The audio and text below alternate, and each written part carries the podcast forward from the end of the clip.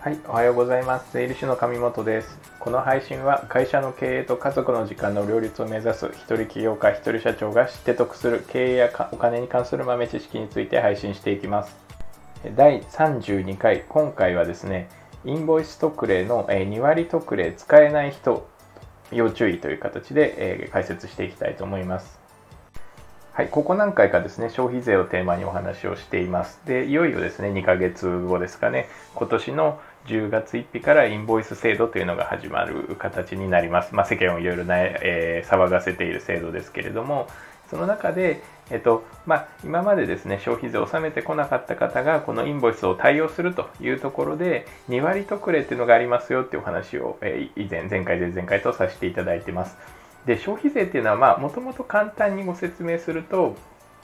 国に納税する消費税というのは事業者が、えー、納税するわけですけれどもどうやって計算するかというと、えー、預かった消費税から支払った消費税を差し引いて税務署に納税しますよという形になります。なので、例えば66円、税込み66円で仕入れてきて、110円で物を売ったとすると、消費者から110円のうちの10円消費税を預かりましたと。で一方で、その事業者は仕入れ代金の66を払うときに6円の消費税を負担している、支払っているので、預かった消費税10から支払った消費税6を差し引いて4を国に納税してくださいねというのが消費税の原則的な考え方なんですけれどもこれをですね2割特例というのを使うと、えー、売上が110で仕入れが66だったとしてもですねいくらで仕入れたかっていうのは全く関係なくて売上110のうちの預かった消費税10の8割を控除して2割を納税するよと2割の納税でいいよというのが2割特例ですね。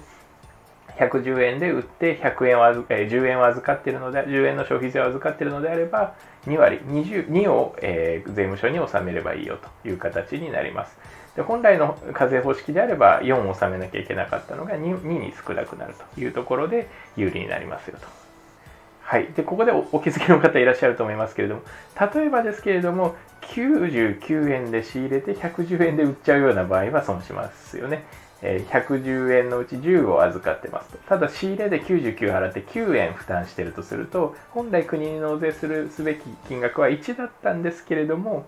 この2割特例を使うと 2, 2になっちゃう。ので、そういった場合には不利になっちゃいますけれども、まあ、基本的に原価の率がですね、8割を超えるというようなことはなかなか考えられないと思いますので、一般的なビジネスであれば、普通に考えればですね、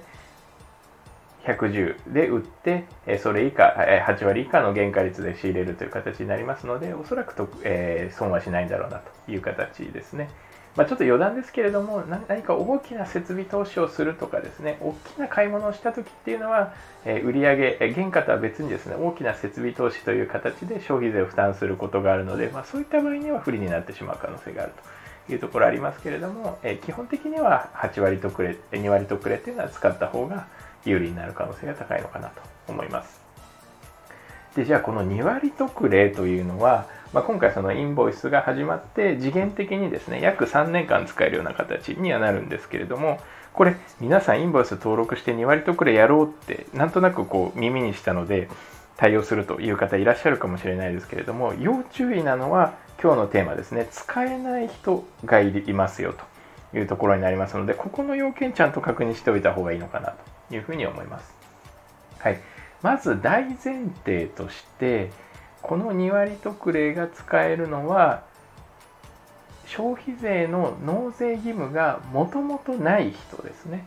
えー、前々回お話ししましたけれども基準期間2期前の売上高が1000万円以下だった方っていうのはもともと消費税を納める必要がないので免税事業者という形で今後も事業を継続していってその、まあ、言葉悪いですけれども売上110円で物を売って110円のうちの10円消費税預かってるんですけれども国に納税しないという方法は今後も認められてはいる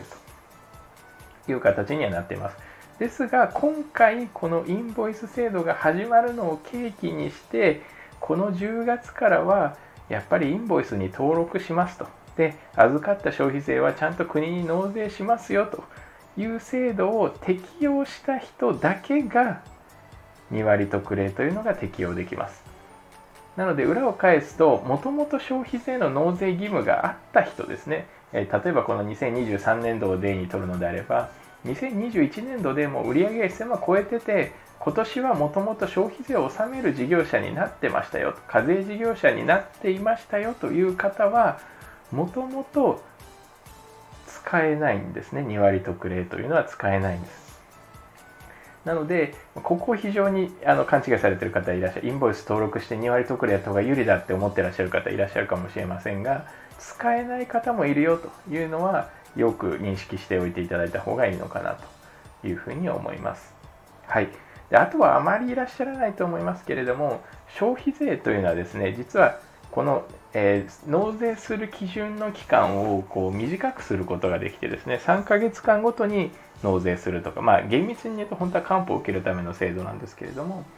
課税期間を短縮するということができるんですけれども、まあ、そういったことをしている方はもともと対象にならないよ2割特例対象にならないよっていう形になりますので、まあ、一般的にはあまり考えられないんですけれども納税する方がわざわざ課税期間を短くして早く納税するっていうのはあまりないんですけれどももしもそういったことをしている方っていうのは使えなくなるので要注意かなと思います。はいなので一番何が言いたいかというと、やはり2割特例、インボイス始まる2割特例使うからまあいいやっていうような考えの方もしかしたらいらっしゃるかもしれませんが、ちゃんとですね、自分の基準期間の売上高がいくらでもともと納税義務があるのかないのかっていうのをちゃんと確認した上で2割特例使えるか使えないかっていうのを判断していただく必要があるかなと思います。で要注意なのは今使えたとしてもですね例えば今年の売り上げが1000万超えてしまうのであれば2年後はもう2割特例使えなくなってしまいますからまあ、3年間、えー、あるから、えー、いいでしょうというような考え方いらっしゃるかもしれませんが、まあ、そこも要注意ですよねと、えー、ちゃんといつから課税事業者になったのかというのをちゃんと判断していく必要があるかなと。いうふうに思います。なのでこの辺りですねかなり要注意な制度になりますのでそこは確認いただければというふうに思います。じゃあ2割特例使えない方どうするのというところになります。で、今度これはもともとある制度なんですけれども、簡易課税制度というのが使える方がいますので、まあ、それも一つ検討の余地があるのかなというふうに思いますので、次回はちょっと簡易課税制度を取り上げてお話したいなと思います。はい。じゃ今日のテーマですね。2割特例は使えない、インボイスの2割特例はですね、使えないケースもあるよと。で具体的にはもともと消費税を納めなきゃいけなかった方は2割特例は使えないよということになります。今年2021年の売り上げが1000万以下の方で今年ですね、本当は納税、消費税の納税義務はなかったんだけど、インボイス、え得意先からの要望でインボイス登録せざるを得なくなって、インボイスを登録したという方に限り使える制度だよと。110円で売った場合にだけ消費税を納めればいいよというお得な制度だよというお話をさせていただきました。はい。では本日もご清聴いただきありがとうございました。